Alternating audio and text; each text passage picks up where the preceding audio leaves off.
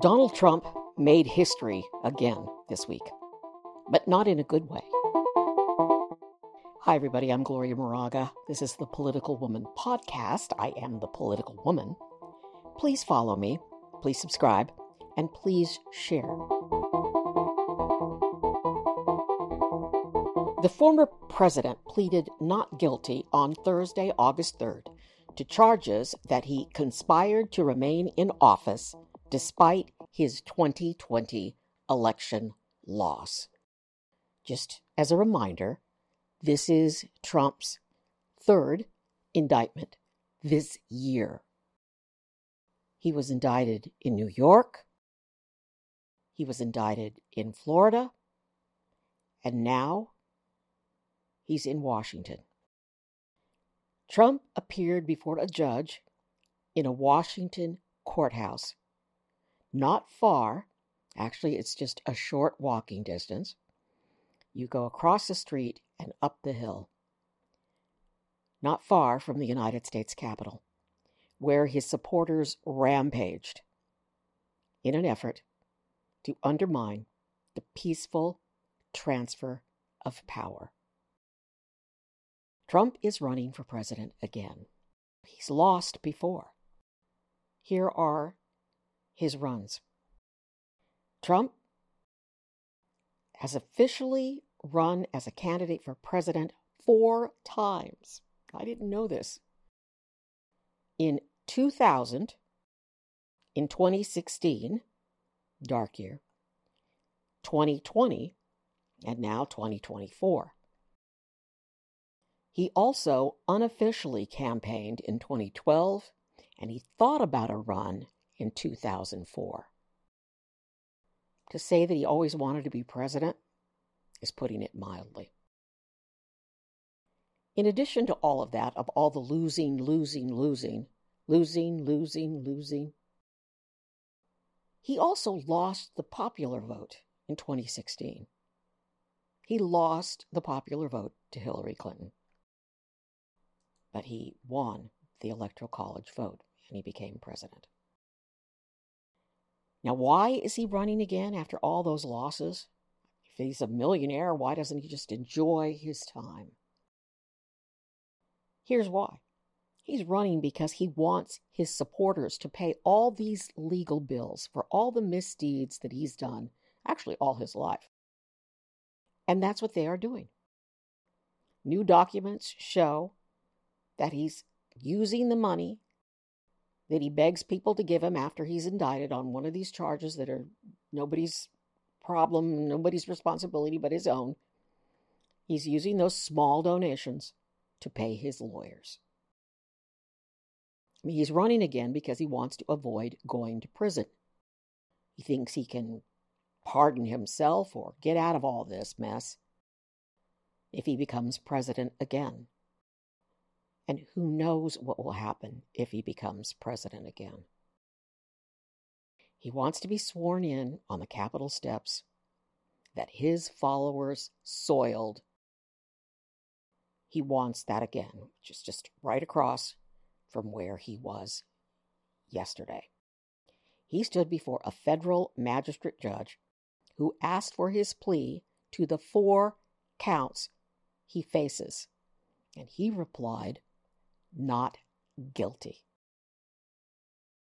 I'll just go through the charges again. I posted the indictment on gloriamoraga.com. I have it on the home page. If you click on the photo on the home page, it will take you to the document. Please read it. It's fascinating. This is important. Here's why I say it's fascinating.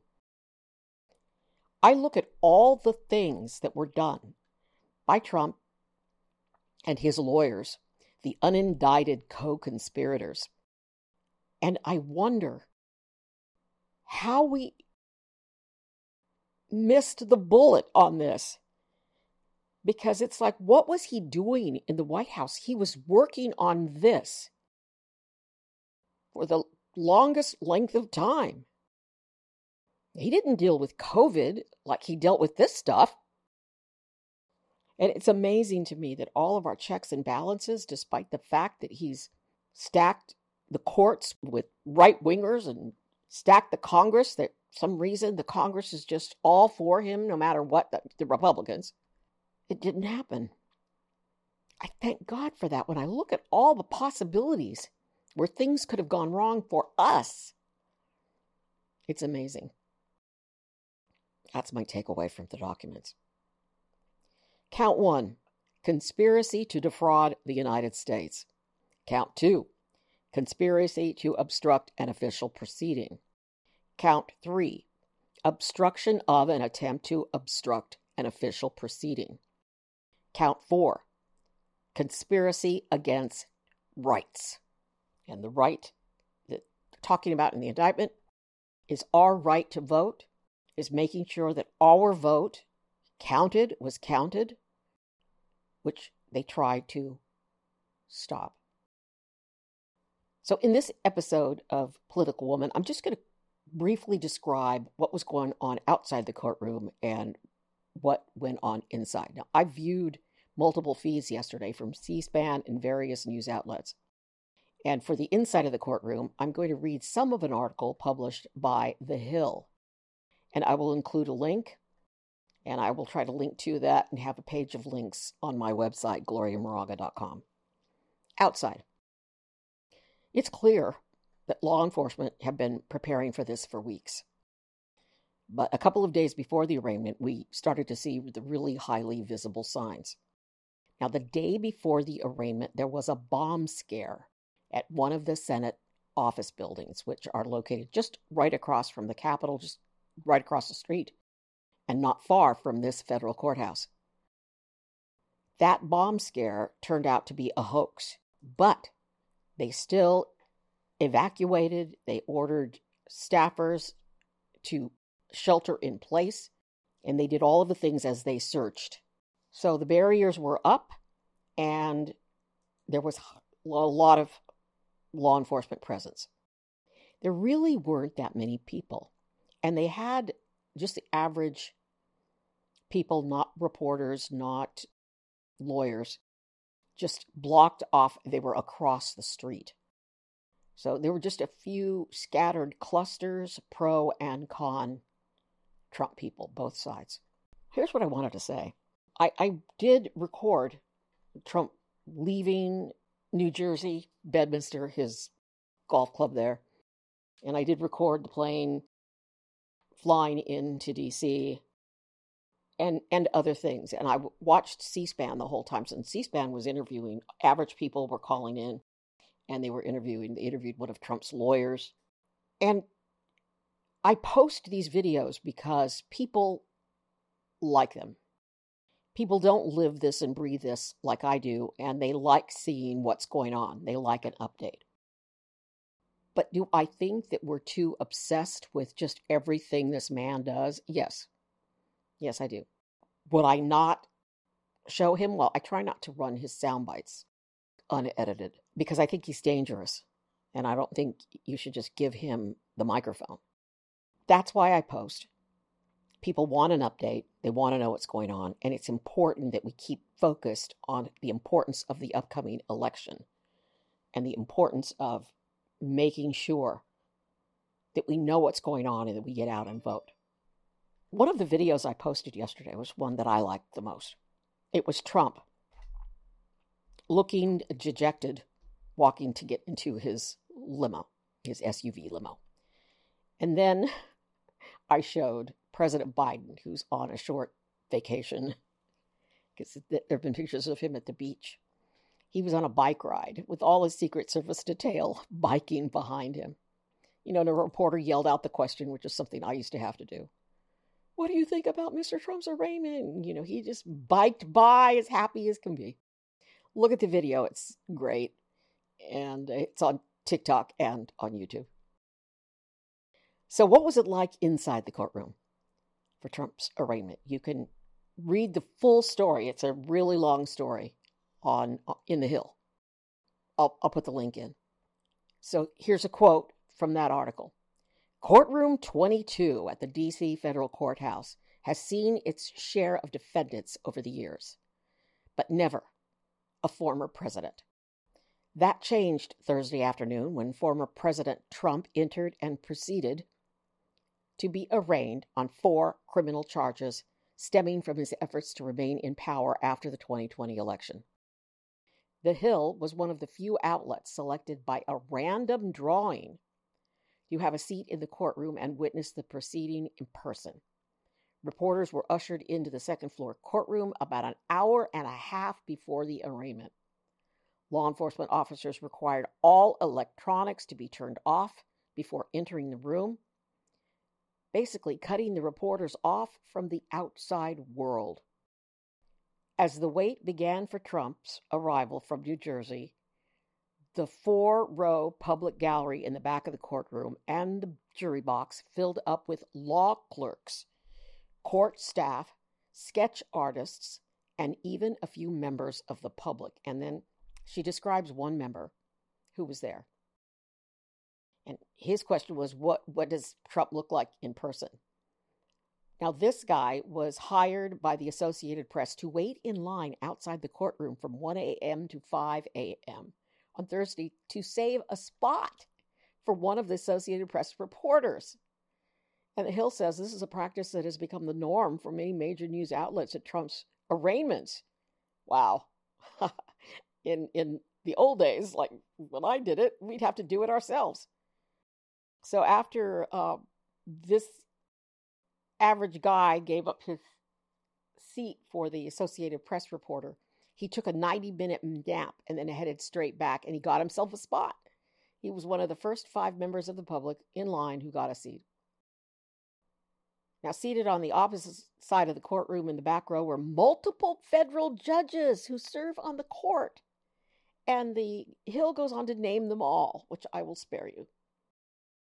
The district court judge who has been assigned be in charge of this case did not attend. District Judge Tanya Chutkan. I don't hope I'm not mispronouncing her name. I'll look it up again before I before the trial.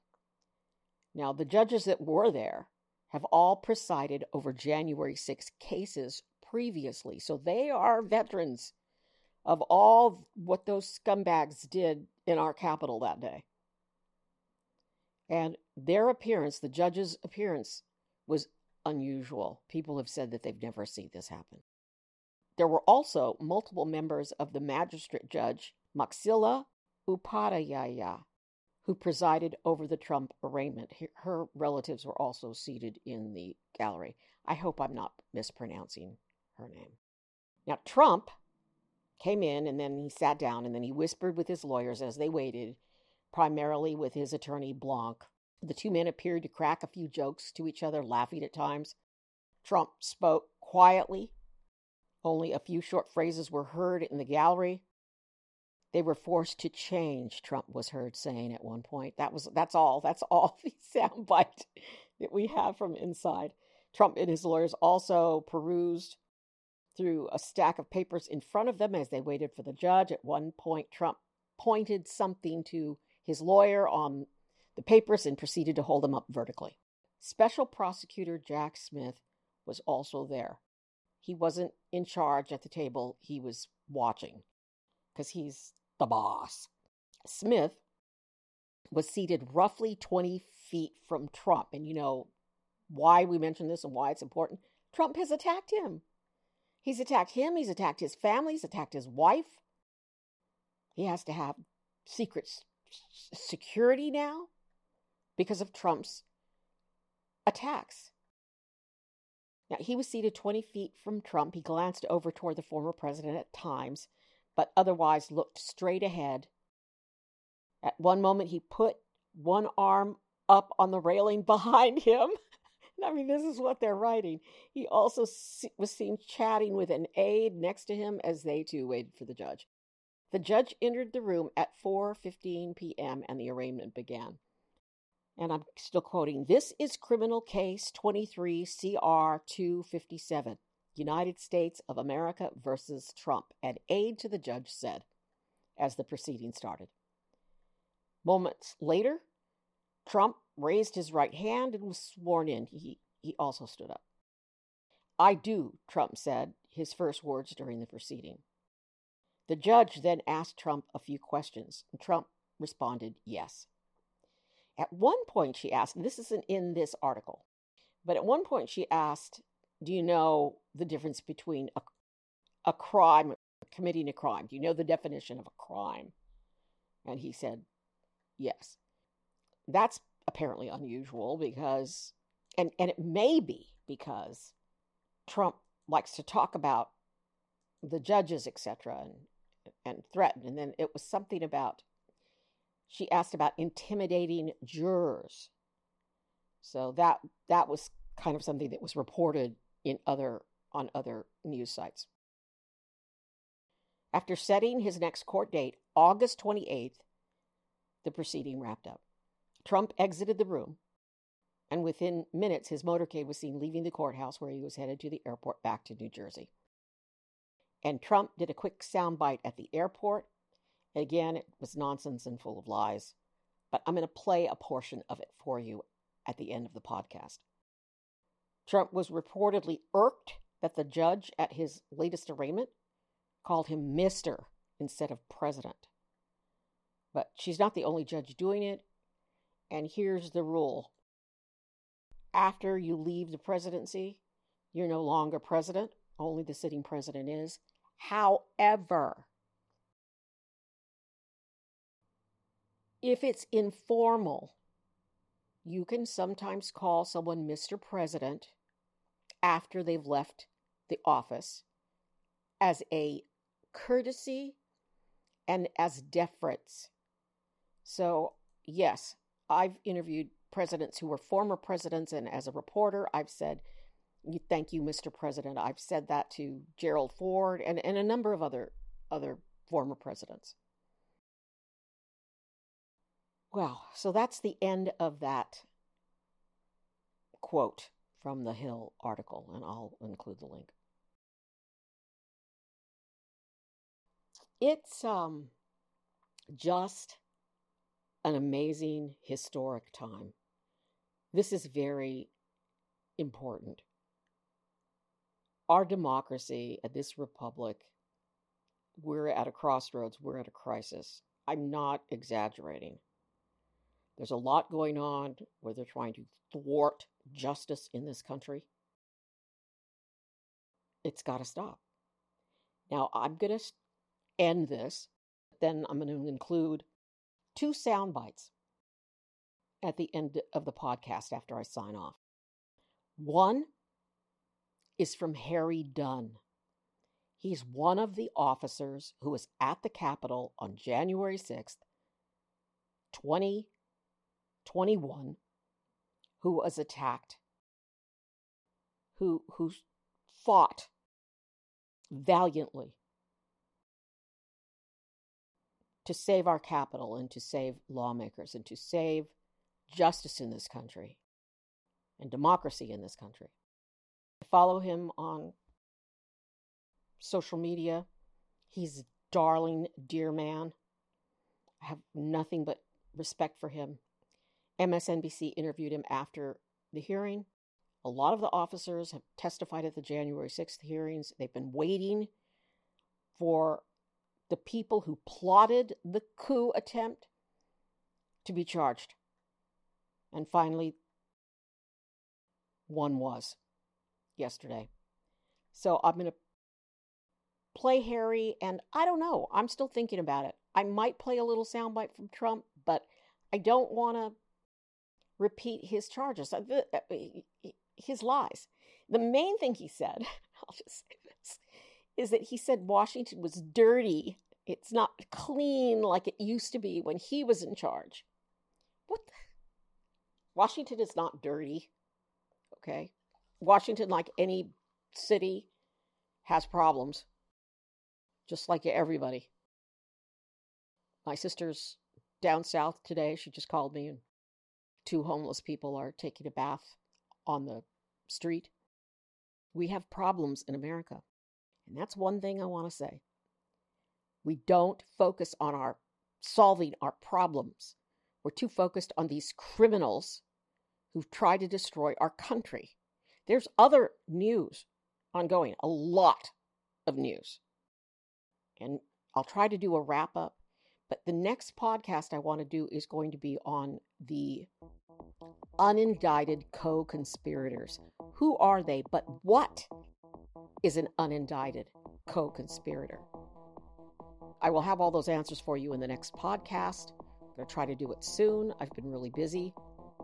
Got family, it's summer. I'm Gloria Moraga, political woman. Please subscribe. Please support me. I just need support. I just like looking at numbers go up, and it's happened nicely on TikTok, but it has not happened anywhere else. but I'm not giving up. And now, Harry Dunn. It definitely was emotional, definitely was intense. Um, at one point, I looked down, my watch started going off. I looked at my heart rate; it was over 100 beats a minute. So uh, surreal, but um, surreal, but definitely uh, needed along the way for um, what we've been fighting for all along is accountability and, and justice. A very sad day for America. And it was also very sad driving through Washington, D.C. and seeing the filth and the decay and all of the broken buildings and walls and the graffiti. This is not the place that I left. It's a very sad thing to see it. Uh, when you look at what's happening, this is a persecution of a political opponent. This was never supposed to happen in America. This is the persecution of the person that's leading by very, very substantial numbers in the Republican primary and leading Biden by a lot. So if you can't beat him, you persecute him or you prosecute him. We can't let this happen in America. Thank you very much. I'm Gloria Moraga, political woman. Please subscribe. Please support me. Be safe.